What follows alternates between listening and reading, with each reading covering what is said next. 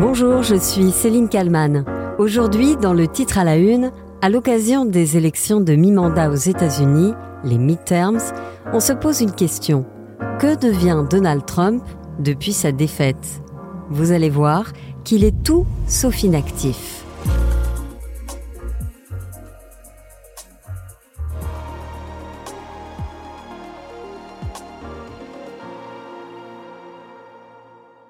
C'était le sept novembre deux mille vingt, au terme d'une campagne présidentielle étouffante.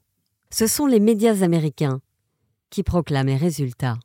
Il est un petit peu plus de dix-sept heures, heure de Paris, quand le correspondant de B F M T V aux États-Unis, Jean-Bernard Cadier, annonce le nom du gagnant. C'est fait, Joe Biden vient d'être élu pour devenir le quarante-sixième président des États-Unis.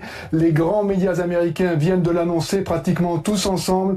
La chaîne C N N, la chaîne N B C, la chaîne A B C, la chaîne C B S. Visiblement, elles s'étaient mises d'accord pour retenir ensemble l'information et pour la euh, publier au même moment. C'est donc une proclamation par les médias, une projection. Les médias américains... Les médias sont d'accord sur ces résultats. Les chefs d'État du monde entier félicitent Joe Biden pour sa victoire, mais Donald Trump, lui, refuse d'admettre sa défaite.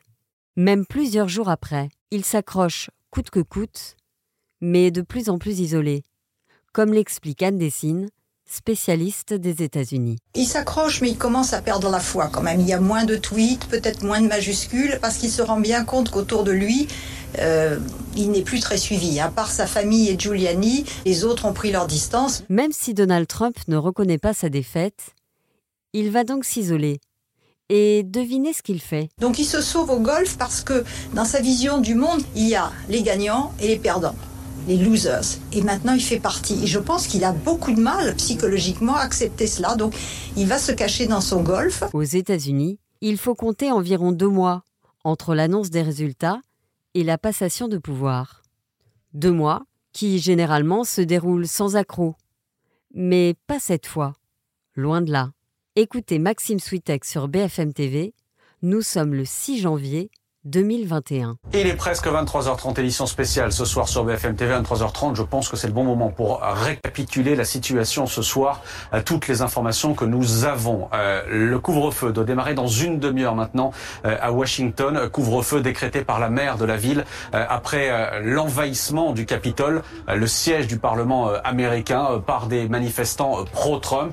Euh, il était aux alentours de, de vingt heures euh, à Paris quand plusieurs dizaines, peut-être plus, on ne sait pas, on n'a toujours pas cette information, de manifestants ont réussi à pénétrer à l'intérieur du Capitole, à passer les barrières de sécurité, à passer les cordons de sécurité, en escaladant notamment euh, certains murs du Capitole. Ils ont pénétré à l'intérieur. Les élus, les fonctionnaires ont été évacués euh, du euh, bâtiment. On en est là. Les militants, chauffés à blanc par Donald Trump, semblent prêts à tout pour que leur champion reste à la Maison-Blanche.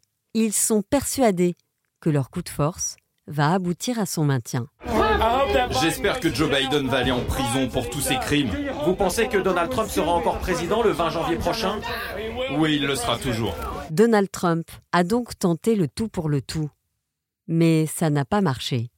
Jean-Bernard Cadier sur B F M T V. Que d'événements ces dernières heures, que d'événements pour arriver à ce résultat, parce que c'est exactement pour empêcher ce résultat que les émeutiers ont envahi le Capitole hier après-midi. Ils ont envahi le Capitole en répondant à un appel de Donald Trump, qui savait que cette étape au Congrès était la toute dernière étape et qu'après il n'y aurait aucune possibilité de contester. Donald Trump est persuadé qu'il a gagné, il reste persuadé, il a tout essayé devant les tribunaux, il a perdu. Il faudra attendre le sept janvier deux mille vingt et un, soit deux mois après le résultat officiel, pour qu'enfin Donald Trump concède qu'il a bel et bien perdu. Il reconnaît sa défaite, donc, mais seulement du bout des lèvres. C'est la première fois que Trump parle de la fin de son mandat. C'est effectivement le passage important de ce communiqué qu'il vient de transmettre à l'agence Associated Press, dans lequel il promet effectivement une transition pacifique et ordonnée le vingt janvier.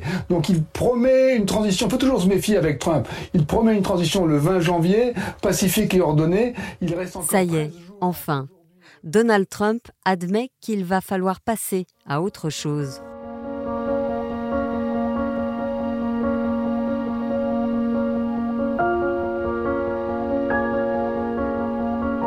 il se retire en Floride, où il transforme sa résidence de Mar-a-Lago en Q G politique. Sa résidence, ou plutôt sa très luxueuse résidence, une maison de plus de cent pièces, réparties sur plus de dix mille mètres carrés. Ici, Trump doit apprendre à vivre sans ses réseaux sociaux, Twitter en particulier, dont il a été banni. Twitter qui l'affectionnait tant. Alors, Donald Trump décide d'ouvrir un blog intitulé « Depuis le bureau de Donald Trump ». Mais un mois à peine après son lancement, il décide d'arrêter les frais. Déçu, croit savoir la presse américaine, par les très faibles audiences de ses billets. Pour autant, Donald Trump entretient le lien avec ses électeurs. Il leur envoie régulièrement des mails via un énorme fichier de contacts, fichier précieux qu'il a obtenu lors des deux campagnes présidentielles. Dans ses messages, Donald Trump entretient à toutes les sauces sa théorie du Big Lie, le grand mensonge, théorie selon laquelle il se serait fait voler sa victoire par les démocrates.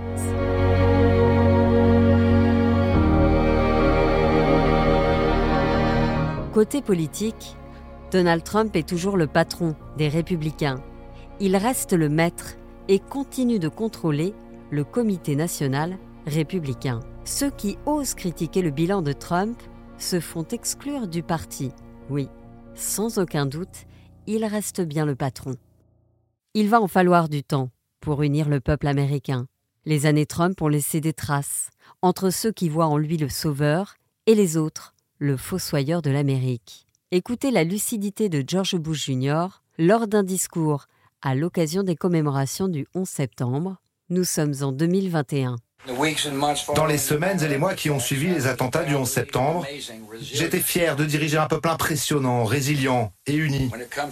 Si on parle de l'unité de l'Amérique, c'est ensemble lointain. Début deux mille vingt-deux, Donald Trump se fait un peu plus rare dans les médias. Mais lorsqu'on parle de lui, c'est souvent pour ses excès, voire ses dérapages. Ce qui est certain, c'est que lorsque Donald Trump accorde une interview à la télévision américaine, cela fait l'événement. Écoutez la bande-annonce de l'une d'entre elles en avril deux mille vingt-deux. L'interview la plus explosive de l'année, prévient la chaîne. The most explosive interview of the year. I don't think you're real. It's really just I'm not like, very dishonest. Let's finish up the interview. Morgan versus Trump. Turn the camera off. Very dishonest. Only on Talk T V. On croirait la bande-annonce d'un film hollywoodien. Mais non, il s'agit bien du teasing de l'interview de l'ancien président. Un échange qui s'est très mal passé, où Donald Trump a traité d'imbécile le journaliste qui l'interrogeait. Trump a fini par quitter le plateau. Et quand quelques jours avant les midterms, il prend la parole lors d'un meeting, avec sa casquette « Make America Great Again » vissée sur la tête, Donald Trump ne laisse pas vraiment planer le doute sur son avenir politique. And now, in order to make our country successful and safe and glorious, afin de rendre notre pays prospère, sûr et plein de gloire, je pense très très très probablement me représenter à nouveau.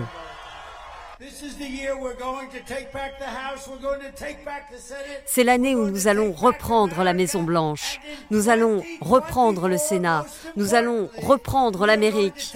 Et en deux mille vingt-quatre surtout, nous allons reprendre notre magnifique Maison-Blanche.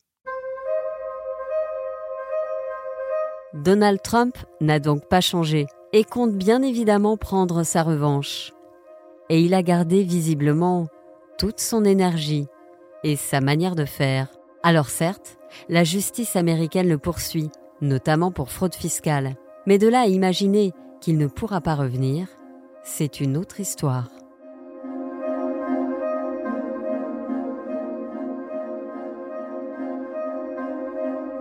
Bonjour Marie-Cécile Naves. Bonjour. Vous êtes spécialiste des États-Unis, directrice de recherche à l'I R I S. Est-ce que la justice peut inquiéter Donald Trump ? Alors Donald Trump a plusieurs problèmes judiciaires réels ou potentiels. Euh, il y a les accusations de viol et d'agression sexuelle qui sont relancées. Il y a les problèmes de conflit d'intérêts quand il était patron de la Trump Organization à, à New York, puisqu'il a aussi des problèmes dans la juridiction de New York. Et puis, il y a la question de l'insurrection euh, du six janvier deux mille vingt et un, où la commission parlementaire euh, à la Chambre des représentants euh, demande à l'entendre, et ce, en parallèle de l'enquête du F B I. Donc oui, il y a un certain nombre de, de problèmes auxquels Donald Trump est, est confronté euh, sur le plan judiciaire, et c'est une des raisons d'ailleurs qui motive son envie de se reporter candidat en deux mille vingt-quatre afin d'avoir l'impunité présidentielle. Ça ne pourrait pas l'empêcher de se lancer dans la course à la Maison-Blanche ?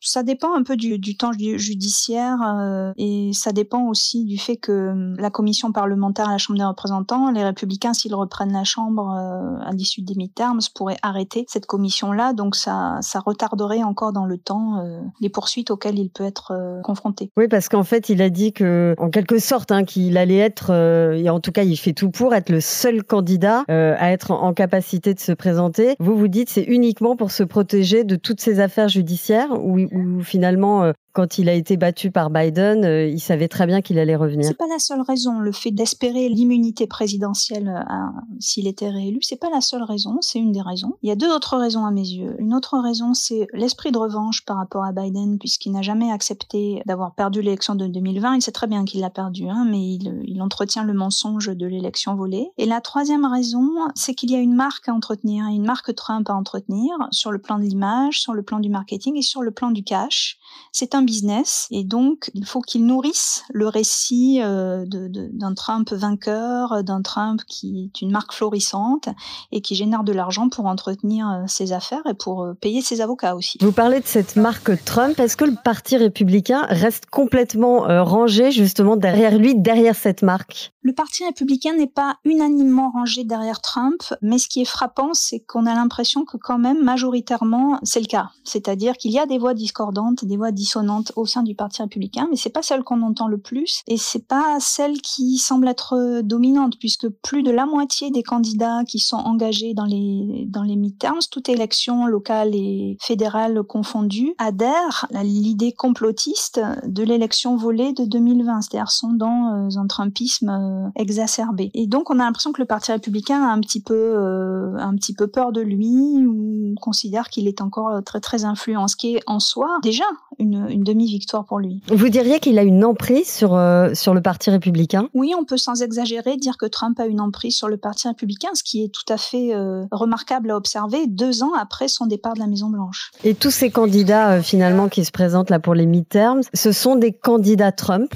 Trumpistes ? Tous les candidats qui se présentent aux midterms ne sont pas des candidats Trumpistes, mais plus de la moitié au moins le sont. Ils sont même... Euh, complètement avalisé euh, par rapport à lui, voire soumis à lui. Il a quand même un rival important qui est Ron DeSantis, le gouverneur de, de Floride, qui est, est un candidat potentiellement dangereux pour les primaire à la présidentielle de deux mille vingt-quatre, dont d'ailleurs Trump se moque en meeting pendant, pendant la campagne. Mais sinon, il est, à ce stade, il a peu de challengers au sein du parti. Est-ce que vous diriez que la démocratie est en danger au cœur de ce scrutin aujourd'hui ? La démocratie américaine est vraiment en danger aujourd'hui, d'une part parce que le complot autour de l'élection volée de deux mille vingt finalement se banalise, y compris dans l'électorat républicain, et d'autre part parce que euh, un certain nombre de, de mesures et de lois sont prises dans les États fédérés pour restreindre l'accès au vote euh, de l'électorat démocrate, et notamment chez les Noirs. Ce qui rappelle une histoire assez ancienne d'ailleurs des États-Unis. Ça ne vient pas de Trump, mais ça a été amplifié par les années Trump et même les deux années qui viennent de s'écouler, post-Trump. Et puis, il y a aussi une banalisation de la violence politique,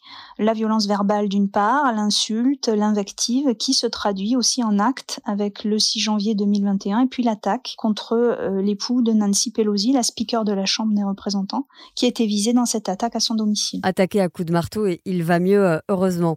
Est-ce que finalement, Euh, le résultat de ces élections de mi-mandat va dépendre de la mobilisation des électeurs démocrates? Oui, vous avez tout à fait raison de dire que le taux de participation des démocrates va être euh, un indicateur euh, très important de ces élections de mi-mandat et sans doute un, un élément euh, majeur du, du résultat, euh, notamment dans la population jeune et notamment euh, aussi dans un électorat qui est euh, modéré chez les, chez les démocrates, et, mais aussi chez les républicains, c'est-à-dire un électorat plutôt proche des indépendants ou qui craint quand même un retour de Trump parce qu'ils savent que Trump est un danger pour l'Amérique. On va voir comment cette population-là se, se mobilise, notamment euh, chez les femmes. Un électorat républicain modéré chez les femmes, ça va être très intéressant à observer. Et ça avait déjà été euh, euh, important lors des élections de mi-mandat de deux mille dix-huit. Elles avaient largement contribué à faire euh, perdre les républicains lors de ces élections-là.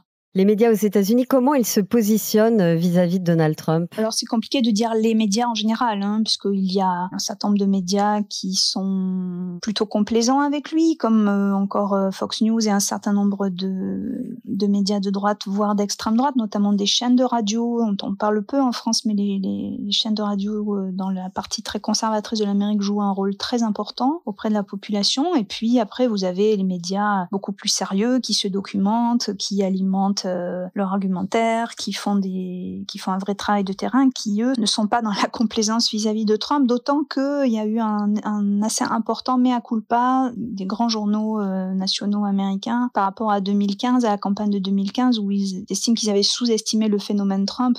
Donc euh, maintenant, il y a un, un travail d'analyse qui est plus poussé que dans ces années-là, mais on ne peut pas parler des médias américains en général, de même qu'en France, on ne peut pas parler des médias en général. C'est très différent d'un D'un, d'un organe de presse à l'autre. Est-ce qu'il peut y avoir un avant et un après midterms ? Alors, c'est très intéressant comme question parce qu'effectivement, les midterms vont nous apporter un certain nombre de réponses. Premièrement, euh, est-ce que l'influence de Trump au sein du Parti républicain se confirme ? euh, Quel nombre, euh, quelle part des, des candidats trumpistes vont l'emporter euh, lors de ces élections de mi-mandat ? Ou est-ce que ça va être euh, un désaveu pour lui et pour son courant ? Et ensuite, peut-être qu'il va profiter de cette échéance pour euh, se relancer, euh, même s'il n'est jamais vraiment parti, hein, pour euh, relancer une, une nouvelle une nouvelle candidature pour se repositionner. Ça va être intéressant. Et puis, au, au niveau du résultat, on attend de voir si euh, les deux chambres parlementaires basculent du côté républicain. Une, c'est très plausible. Les, les deux, c'est-à-dire le Sénat, c'est moins sûr. Et auquel cas, il y aurait toute une, peut-être une pré-campagne qui pourrait se mettre en place dans l'arène législative pour les élections présidentielles de deux mille vingt-quatre. Mais le gros, le gros du sujet, c'est est-ce que ces élections vont confirmer euh, l'influence de Trump au sein du Parti républicain ou au contraire la remettre en question ? Merci beaucoup Marie-Cécile Naves d'avoir répondu à mes questions pour le titre à la une. Merci à vous. Merci à Sophie Perwaget et à l'équipe de podcast de b f m t v point com et merci à vous d'avoir écouté ce podcast. S'il vous a plu, n'oubliez pas de le commenter, de le noter sur votre plateforme. Je vous donne rendez-vous demain pour un nouveau titre à la une.